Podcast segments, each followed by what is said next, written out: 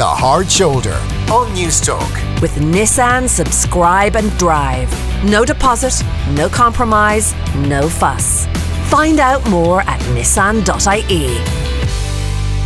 Well, now, as always on a Tuesday, we go down to earth, whereby we invite Dr. Cara Augustenborg to pick out a topic each week and come in and discuss it with us concerning the environment.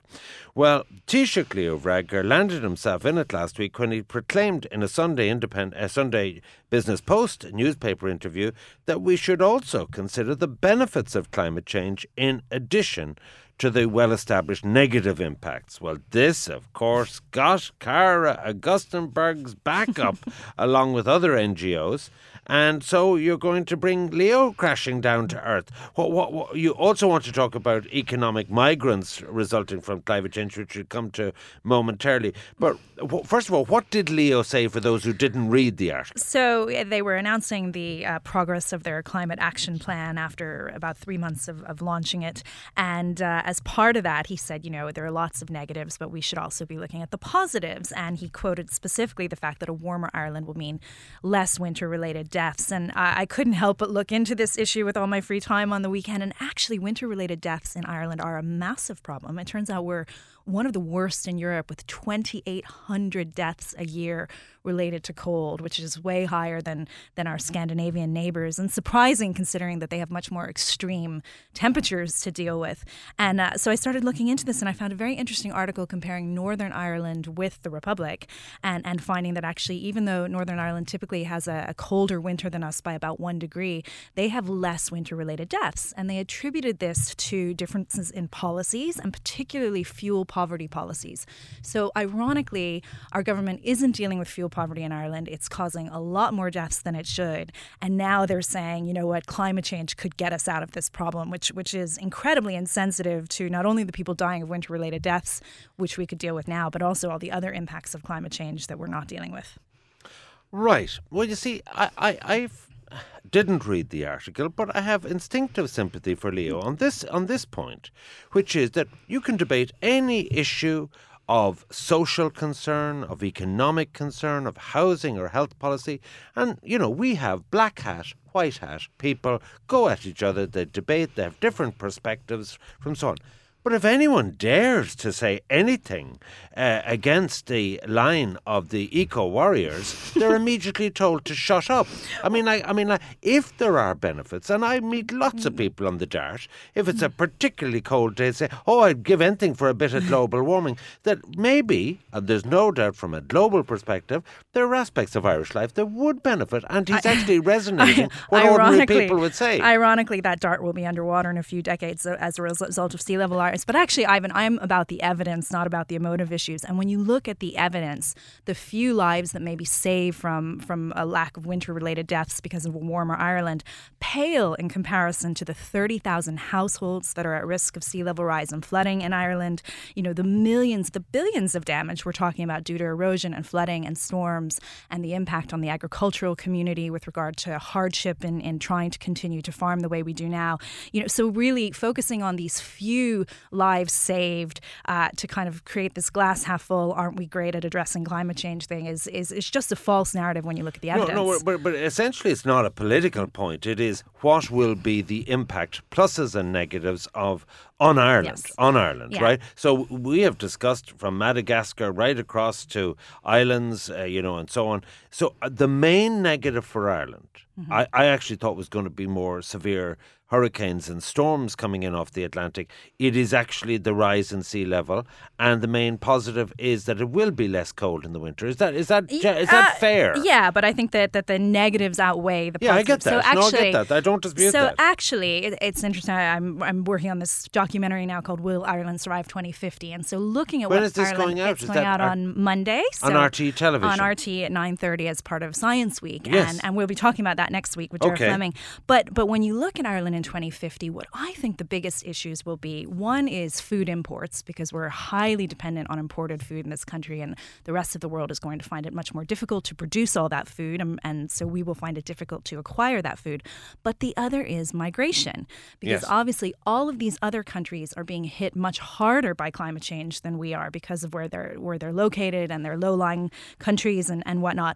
And and so where are these environmental migrants or what they sometimes call climate refugees, where are they going to go? And of course, because we have contributed to this problem, we are obliged to, to take some portion of them. And we've been criticized in the past for not taking enough migrants Yeah. compared to the rest of Europe. So I think we urgently need to talk about environmental migrants and climate Well, refugees. well, let's talk about that because in the same interview, he got into hot water, Varadkar did, over saying that the extra immigrants have actually come from Georgia and Albania, uh, which seemed uh, interesting. Uh, i- i- although, Yeah, you know, because you think of Syria, you think of the Mediterranean, you think of people. Uh, so, where will climate refugees and migrants come from? Well, uh, they're coming from all over, and, and actually already um, places like the United Nations are saying that on average about 24 million people per year are being displaced globally due to uh, catastrophic weather and natural disasters. So a huge number of people. They're coming from low-lying countries like Bang- Bangladesh, the South Pacific Islands, but you know even even countries closer to us, uh, sub-Saharan Africa or Latin America, where where agricultural productivity is starting to decline and the governments aren't responding to climate change appropriately. So so political unrest is beginning to happen. So it's it's really a global issue. So, what's the scale and the timetable for that? Well, um, they're saying now that by 2050, up to 1 billion people will be at risk of, of, of exposure to, to big catastrophic weather events that will require them to, to move. And they could move internally. And I think in Ireland, we need to be talking about internal migration because places like Cork and the Shannon Estuary are all at risk uh, of sea level rise leading up to the end of the century. Uh, but, but externally, too, they could be going to other countries where they perceive that they might have better uh, economic opportunities, like Ireland, for example. Um, where do you stand? Because I was I was quite taken aback on a recent TV debate about climate change, where Ian O'Doherty said, "If you really want to deal with climate change, you have to talk about the world's population going from five to seven to ten billion, and we have to talk about population control." What what do you yeah, what it's do you something. say to that? It's something that comes up in every climate debate. But I mean, ironically, the, the the countries that are having the most children tend to have the lowest carbon footprints. So they're not causing the problem to the extent that someone in Ireland, for example, is causing it. So you know, it would take four or five African people to equivalent to to be equivalent to one Irish person's carbon footprint. Um, so so it's really uh, population control is not going to solve it. Okay, so these climate migrants, what, what would be Ireland's uh, responsibilities and, and what sort of liability would it have on us Yeah, on well, a it's- kind of pro rata basis? It's really something we need to talk about. And we remember um, in around 2014, 2015, Fine Gael had committed to taking 600 refugees. And then that horrific image of the, the boy washing up on the beach in Turkey surfaced. And within 24 hours, they got an outpouring of calls from constituents and they reversed their policy and said they'd take about 2,500 refugees. So I think, you know, it shows how quickly policies have to change to respond to this. But one of the things that's really interesting is just this week in America, the, the House Democrats actually introduced their first of its kind climate refugee bill. And they're saying they need to define what a climate refugee is and, and be more open to taking people uh, from other countries that are experiencing hardship as a result of climate change.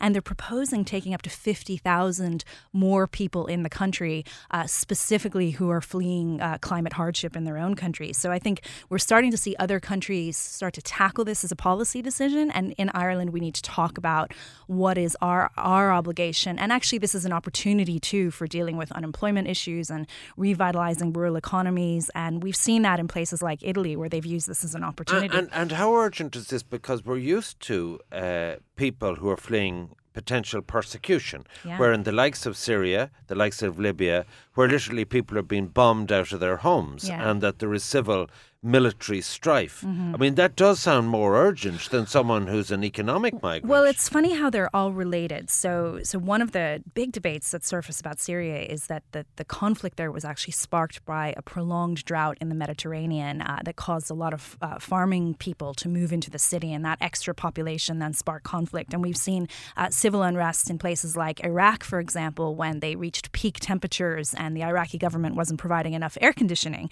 Um, so there is a connection, and there is good evidence in a 2017 paper in Science showing that uh, when a country's uh, temperature goes above 20 degrees Celsius and it becomes harder to produce food, you see more asylum applications coming to the EU from those countries. So finally, what what do you say to the people of Oughterard, Achill, Ballinamore, who have successfully resisted direct provision centres. Yeah, well, environmental issues and climate change are only going to make the migrant issue become bigger. We are going to have to accept more refugees and more asylum seekers. And so we need to be thinking about this in a big picture issue, not just trying to block a few families from coming in at a time, but actually talking about how many families will we bring in and what's our role in addressing this from a climate obligation or a climate Okay, justice and what's the name of your tele programme next uh, documentary Uh, next Monday night? Will Ireland Survive 2050? And it's on RTE on Monday, November 11th at 9:30 p.m. After the main evening news. All right, there we are, down to earth.